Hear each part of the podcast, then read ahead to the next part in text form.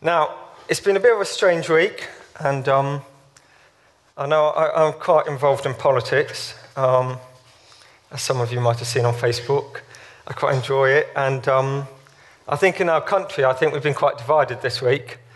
We've all been a bit left, right, and centre. Excuse the pun. That wasn't actually deliberate. But we have been a bit all over the place. The person we thought we were going to win lost but won, or won but lost, in a way. We have somebody that lost, but we're saying they won. And we have a Scottish party who won, but again, we say they lost. And it all gets a bit confusing. And I know personally, I've failed in my walk with God this week. And I'll be very straight up about it. So I've got very stressed about this election. And I've got certain views. And I thought, well, there's a party that doesn't come into... Well, whatever party comes in power, one way or another, I might end up very disappointed. And I was getting stressed out about that. I was losing my peace over it. And actually, that really challenged me. I was thinking, well, why am I losing my peace over this? Is it because I'm putting my trust in the wrong place? And actually, I guess I realised that my trust wasn't in the kingdom of God anymore. And we have the kingdoms of this world, and actually they're very divided. We have kingdoms divided by different ethnicity, we have lots of issues that divide us, gender, racial lines, national lines, political lines. And yet, the kingdom of God transcends all of those. And actually, our prime minister is Jesus Christ. And those are the things I want to talk a bit about this morning. So if you have a kingdom is the dome, the sphere of influence, a domain over which a king rules. So when we speak of the kingdom of God, it's a sphere of influence over which God rules. So when we're kingdom people, we're meant to come into this dome, and we're meant to be under the lordship of Christ. Now, the kingdoms of this world are also other domes, but they're not domes that overlap with the kingdom of God, because they're in opposition. And I'll explain this a bit more later. They're in opposition to the kingdom of God, because they have a different domain where a king rules, a leader, a ruler rules. And if we go back to... Genesis 1,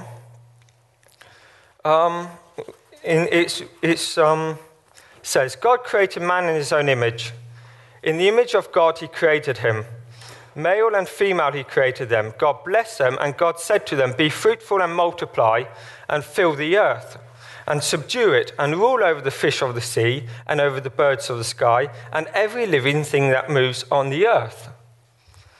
Now, God created man and woman, and he created them equal. And that's quite clear in the text. He created them as helpers, but the word helper is as an equal helper for women. And the man isn't to rule over the woman isn't to rule over the man when God created them. He clearly said, go forth, multiply, be fruitful, and rule over the earth. Take care of it, rule over the animals. But he never told man to rule over another man. That was not part of God's plan. God created man in God's image.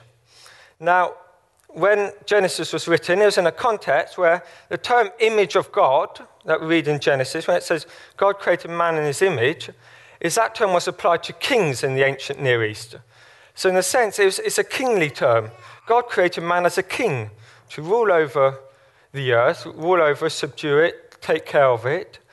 And actually, if man is a king... in the image of God, you can't be lording over another man. If you have one king, he can't be inferior to another king, otherwise he's no longer a king. You can't have a king ruling over another king and still be kings. And when we look at God's intention in Genesis 1, it never was for man to rule over another man. That's not what he intended. And we see that throughout the history of the Israelites. And actually, in the book of Judges, God wanted to be the ruler of the Israelites. He set the Israelites apart to show an example to the other nations of how it means for a people ruled under the dome, under the kingdom of God. And yet, the Israelites, after a while, didn't like that. Why is that? Because they didn't trust God. In 1 Samuel 8, 5-7 read, "Then all the elders of Israel gathered together and came to Samuel at Ramah. And they said to him, 'Behold, you have grown old, and your sons do not walk in your ways. Now appoint a king for us to judge us like all the other nations.' But the thing was displeasing in the sight of Samuel when they said, 'Give us a king to judge us.' And Samuel prayed to the Lord. The Lord said to Samuel, 'Listen to the voice of the people in regard to all that they say to you, for they have not rejected you, but they have rejected me from being king over them. Like all the deeds which they have done since the day that I brought them up from Egypt, even to this day, in that they have forsaken me and served other gods, so they are doing to you also. Now then, listen to their voice. However, you shall solemnly warn them and tell them of the procedure of the king who will reign over them.'"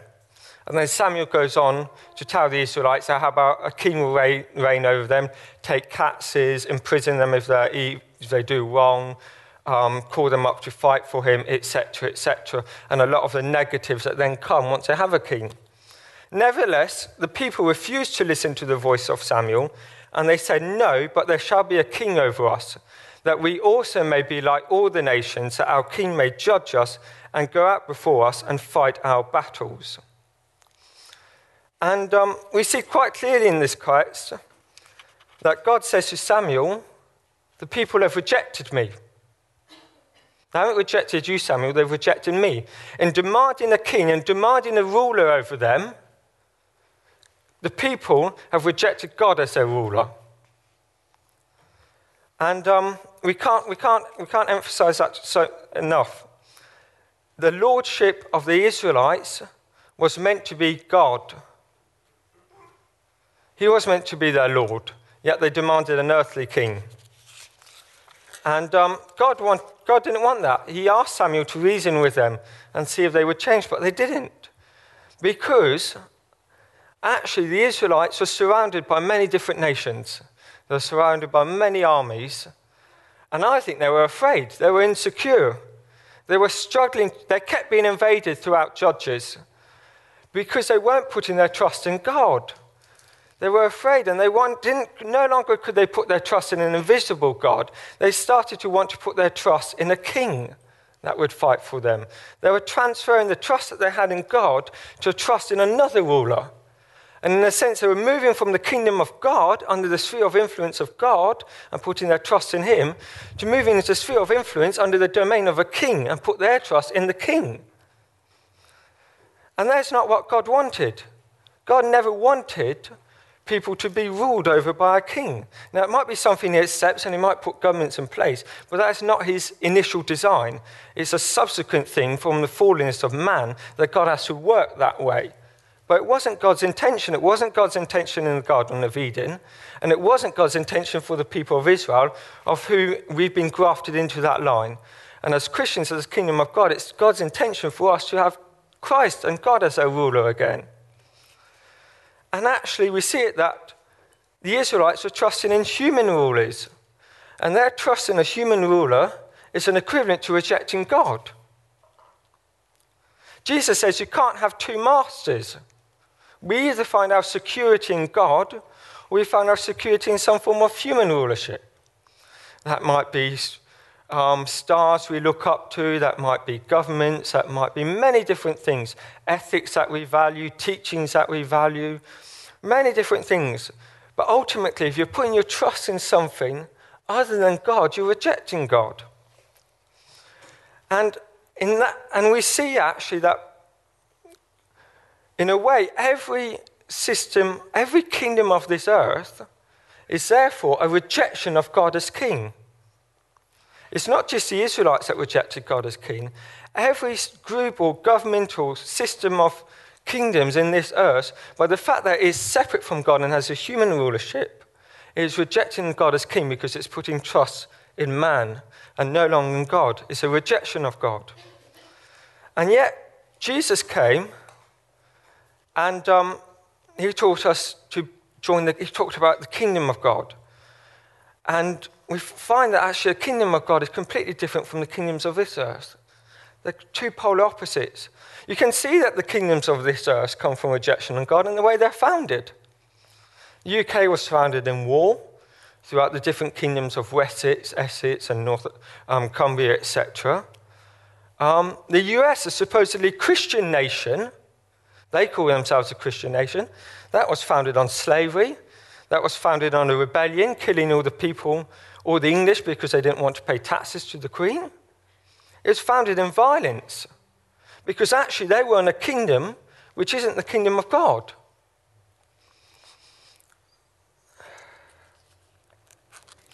Jesus teaches another way. He teaches a kingdom of love, of non-violence, of peace, of equality, etc.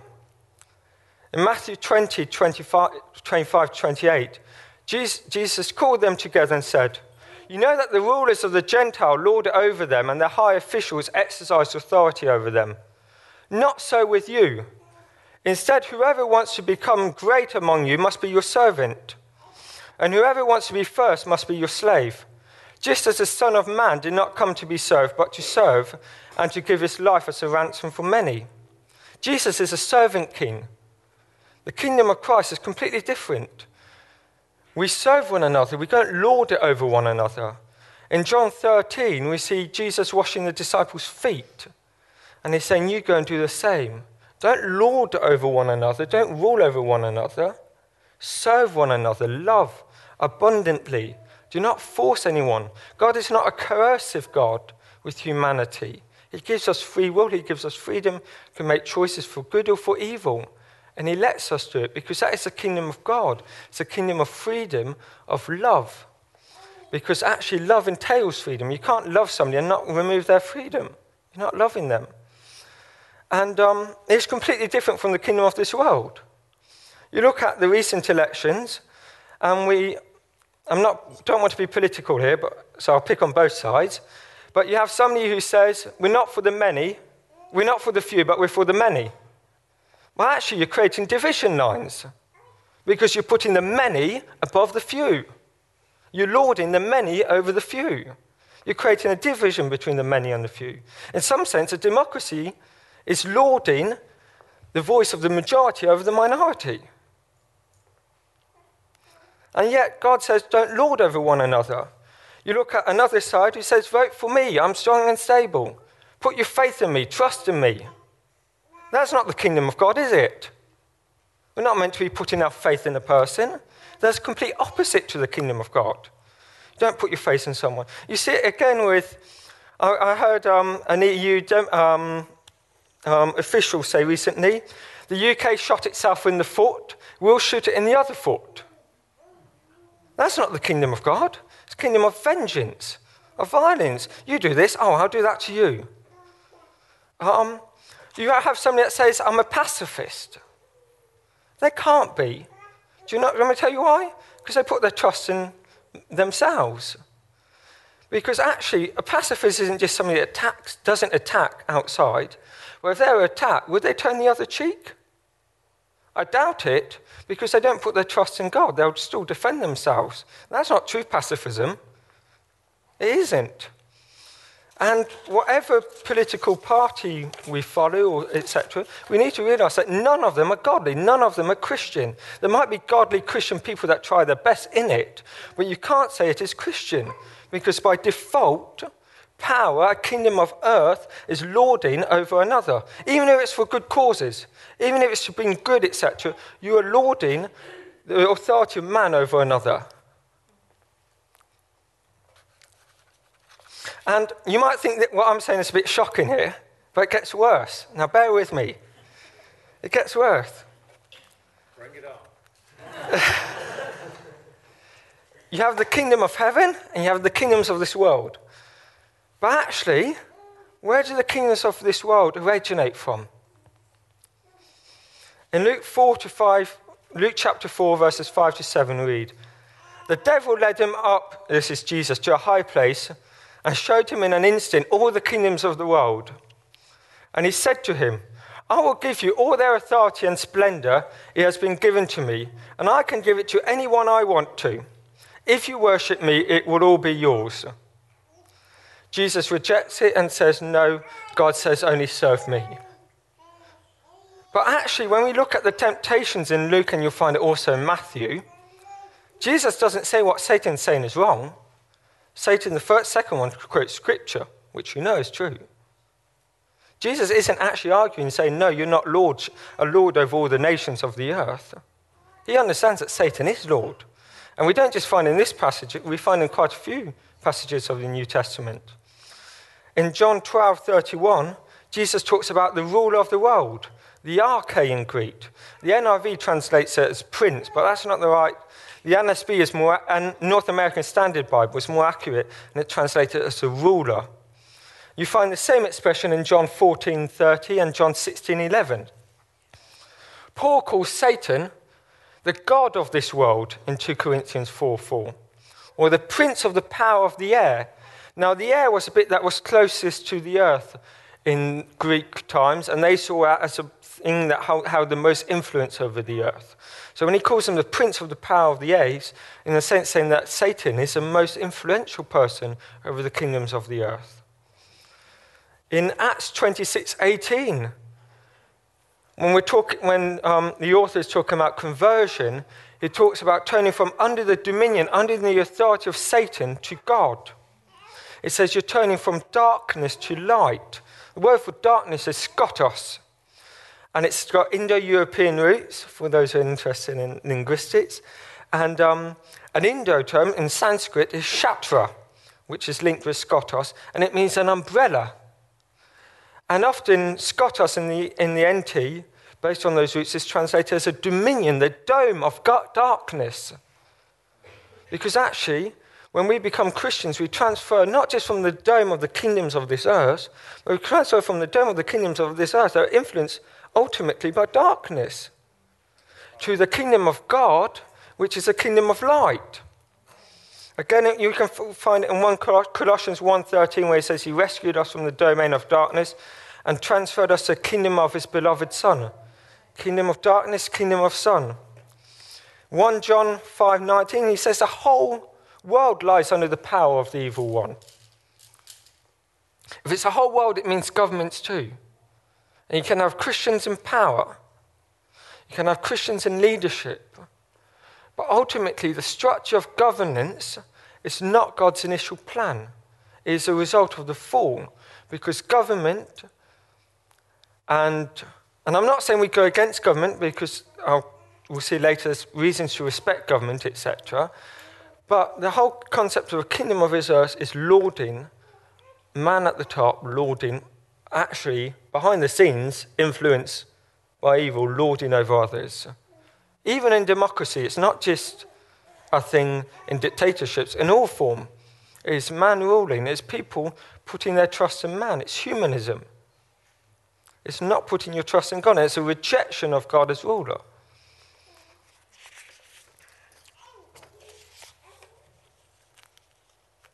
And I guess if Satan is prime minister of kingdoms, the prime influencer behind, why are we even surprised when our politicians lie, when they're corrupt, when they're hypocritical, when they don't fulfill their promises? I don't want to be negative here, but even if they're good, godly people, they're coming into a sphere which is darkness, and they are going to struggle, which is why we need to pray for them. But they are going to struggle. Why are we surprised over the chaos of this general election? The enemy is chaos. He brings chaos. If we're in the kingdom of God, let us not put trust and hope in the kingdoms of this world. James 4:4 says, you adulterous people, don't you know that friendship with the world means enmity against God? Therefore, anyone who chooses to be a friend of the world becomes an enemy of God. What does that mean? How much are we getting influenced by this kingdom up here, this kingdom of man? If we're meant to be son in this kingdom, we need to put all our trust in this kingdom. To be a kingdom son or a kingdom daughter, only Jesus becomes your hope. To be a kingdom son or a kingdom daughter, only Jesus becomes your joy. To be a kingdom son or a kingdom daughter, only Jesus becomes the one you trust. Only Jesus becomes your peace, your source of security. If your security is in government having been strong and stable, or having certain weapons or certain armies, etc., to defend you, your security is in the wrong place. If we are part of this dome, we can't be part of that dome. We're not to be submitted to any other ruler than God. We're not to live as people of the kingdom of men, submitted to the rulers of men. Ephesians 3:20 says, "For our citizenship is in heaven, from which we also eagerly await for a Saviour, the Lord Jesus Christ." So we're called to be citizens of heaven. Our identity is meant to be in this kingdom. And actually, it means that when we get involved in this kingdom, we're not to be part of it. We're meant to be, I'm not saying we stay away of it, but the way we interact, we need to be very wise about how we interact with it. In 1 Peter 2:11, it says we're aliens and exiles in this world. We're not of this world. God has taken us out of it. In John 17:15, Jesus constantly praying, "My disciples, my followers, they're not of this world as I'm not of the world." And Jesus prays for our protection. He doesn't pray for us to be removed from the world, from the kingdom of men, from this fear. In a sense, we're not in it, but we're still part of this earth. We still stood in it. And he doesn't say, "God, just take them up to heaven, remove them." But he does pray for our protection, because he knows that we can easily be influenced by this fear if we're not constantly standing under the kingdom of God. We're also ambassadors. 2 Corinthians 5:20, if you want to have a look. We don't live in this world as part of it. We're here as an ambassador. We've been removed out of the kingdom of darkness to the kingdom of light. We've been brought into it, but now we've been sent back as ambassadors. But what does it mean as an ambassador? It means you're then sent there temporarily. You don't take on, an ambassador doesn't take on citizenship of the country he's living in. If you're an ambassador of the UK in France, you remain a UK citizen. Your citizenship isn't French if you're a UK ambassador in France. And the same way, our citizenship is not of this earth.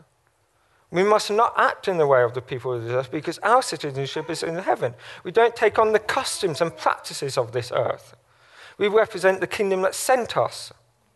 We take on the practices and customs of the kingdom that sent us. We're on earth on an assignment. It's temporary. And the same way, an ambassador doesn't meddle actually that much in the affairs of the country he's sent. A UK ambassador in France will live in France, but he won't become French. It's meant to him. If he becomes French, how does he represent England? If he adopts all the practices, if he identifies that way, if he starts getting involved in French politics and French governments and French ways of thinking and French ways of doing things, he's no longer representing England. Paul says to Timothy, 2 Timothy 2, verse 3, "Suffer hardships with me as a good soldier of Christ Jesus. No soldier in active service entangles himself in the affairs of everyday life, so that he may please the one who enlisted him as a soldier. We have the affairs of Christ to focus on first and foremost." Now, what does that mean for the church, for us as Christians? Well, there's two extremes. When the church started, it was very separate from the Roman Empire. People were afraid of it because actually they saw it. It was actually viewed slightly as sectarian, because actually they did stay away from the world, and I think we've lost that from the early church, is that to some extent they want to keep themselves pure and holy. But then at times they probably went too far down one extreme. You had the ascetics, people that completely removed themselves from the wilderness, thought that anything, they could be completely away from the world. And we know that that isn't what the Bible calls us to do. Jesus doesn't ask us to be removed from the world, to go out into the desert. Might do it for a time, and it can be handy to resource, but actually we're not meant to live out in the desert as a desert monk for all our life, because we're actually called to be in the world. But at the same time, we see when the church went wrong, completely messed up. Constantine in 312, at the Battle of the Milvian Bridge, apparently had a vision of the Lord, converted to Christianity.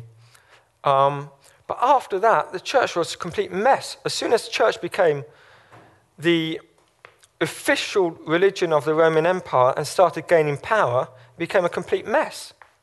Complete mess. And it was a complete mess for about 1,000 years. Until the Reformation, when the early church was slowly being removed from the grasp of power. And when us as Christians, we move into power, actually it becomes very dangerous, because power means ruling and lording over other people. Yet as kingdom people, we're not meant to do that. If a Christian becomes a ruler, well actually, is that part of the kingdom of God? I'm not saying either, I'm just asking questions here. Actually, if you become a ruler, and you're starting to impose on other people, are you fulfilling the kingdom of God?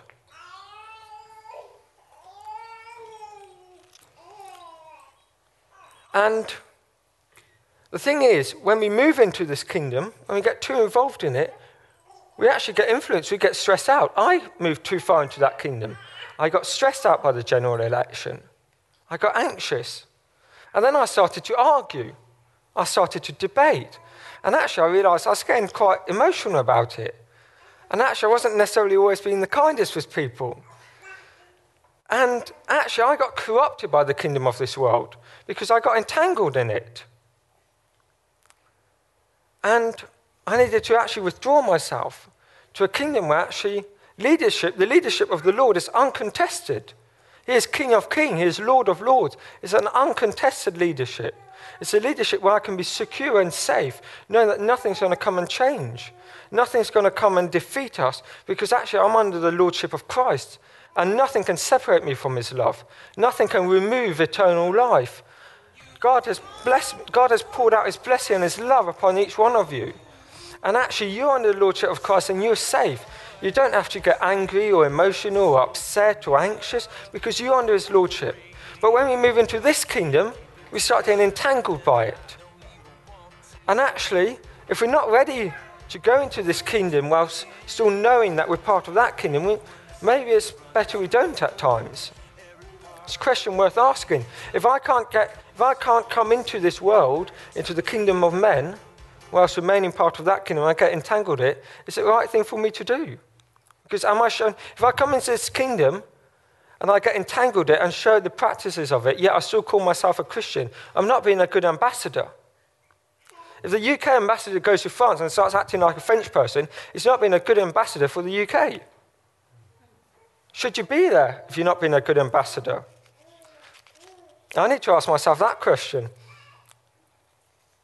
And the danger is actually, is this kingdom and our governments, actually they have a religious aspect to them. They have a ritual dimension. They're symbols. One of them is a national anthem. Oh, if you don't stand up and worship the national anthem, the press is going to be all over you. The other one's our NHS. I'm not saying it's a bad thing, but we do kind of worship it at times in the UK. And then actually, there's voting. Oh, if we're part of this kingdom, under the rulership of the United Kingdom, the right thing is for everyone to go and vote. But actually, when you go and vote, you're submitting to the rulership of the kingdom. I'm not saying don't vote. I'm just saying we need to be careful. We need to think about it. We come into this kingdom and the people, the press, the culture, everything is conflict. You read one newspaper and they slag off one political party. Read the other newspaper and they slag off this party. You listen to one politician and he slags off the rich, and you listen to the other and they slag off the poor. This isn't the kingdom of God. And it influences us, it draws us apart. You actually end up realising, you go and vote. Well, I didn't realise that. I go and vote. But then I start fighting for a candidate. I start arguing his merits. I start arguing, oh, this candidate's better than yours. Oh, this candidate is going to bring more hope. Now, that really saddened me, actually, when people said, oh, this candidate brought hope to young people. I was like, why is there hope in him? Why is there hope not in Jesus? Why is there hope not in God? But actually, when I go and vote, and I start affiliating, in a way, I can easily start being ensnared by it, arguing for that person. And when I start arguing for that person and supporting that person, it's very easy for me to start putting my trust in that person. It's very easy for me to start replacing God with them.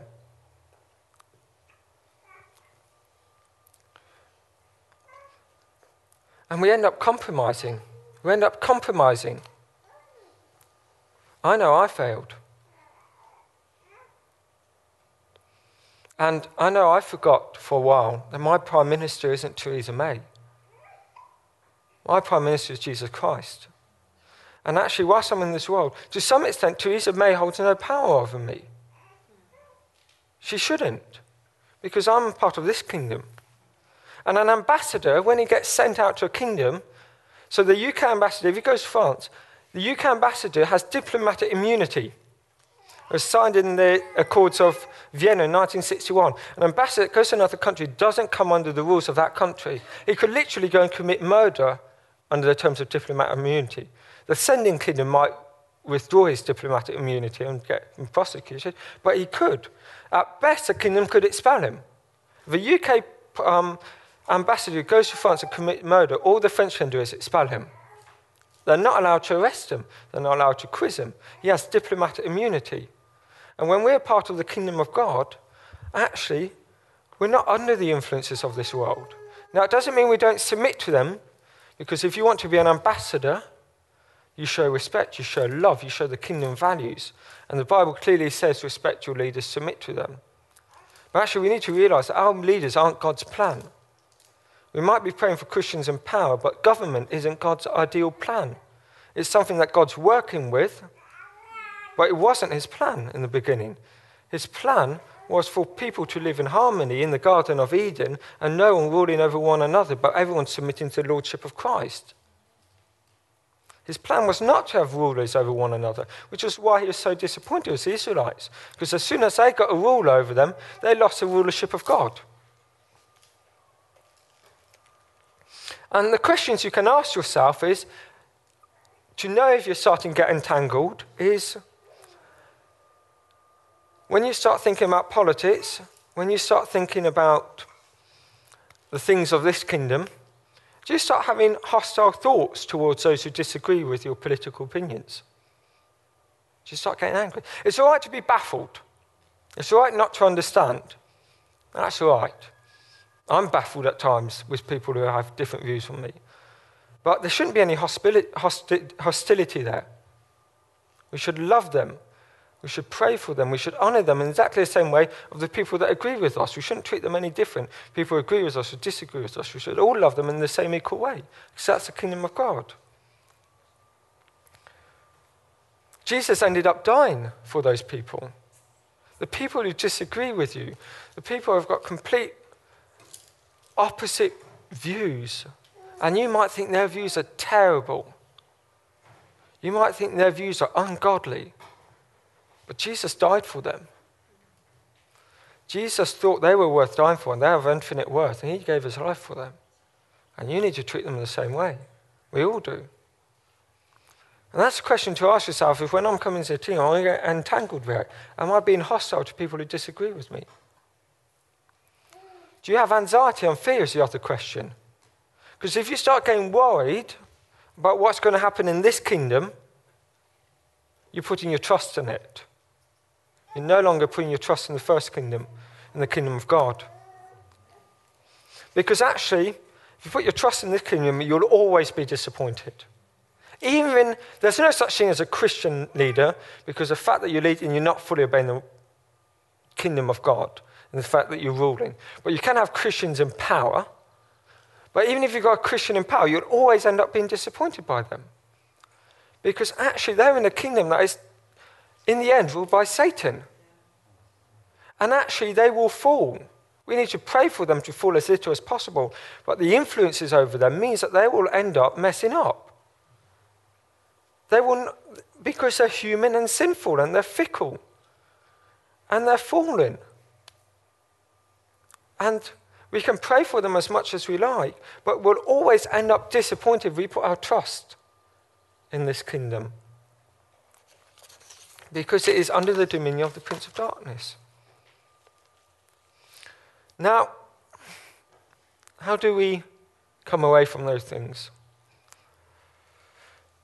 Psalm 91, coming into land, Psalm 91, verse 1 and 2, says, "Whoever dwells in the shelter of the Most High will rest in the shadow of the Almighty.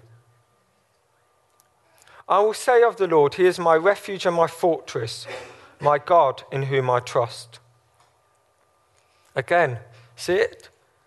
If you're in the shelter, you have trust. If you step out, if you're in the shelter of God, you have trust. You step out of that shelter, you're going to be losing your trust. You're putting your trust in something else. And ultimately, you're going to be losing your peace. So we need to put ourselves under the shelter of God, under be in His word.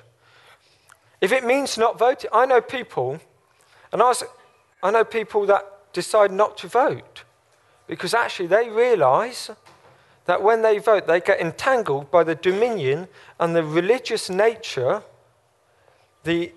of this kingdom. They get entangled by it. Now, that's a personal decision that we all have to make. Maybe it means stopping reading the news for a while or watching the news on TV, because actually it's all about hostility. It's all about fear and blaming other people and putting one another down and ultimately putting their trust in a human government. Making man God, making man the saviour, making man the person who's going to solve all their problems.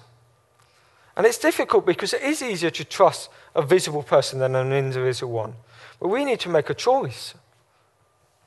We need to make a choice and think, well, if I'm in this kingdom, why am I in this kingdom? And if I'm an ambassador from this kingdom into this kingdom, how am I going to act? Do I pull out completely?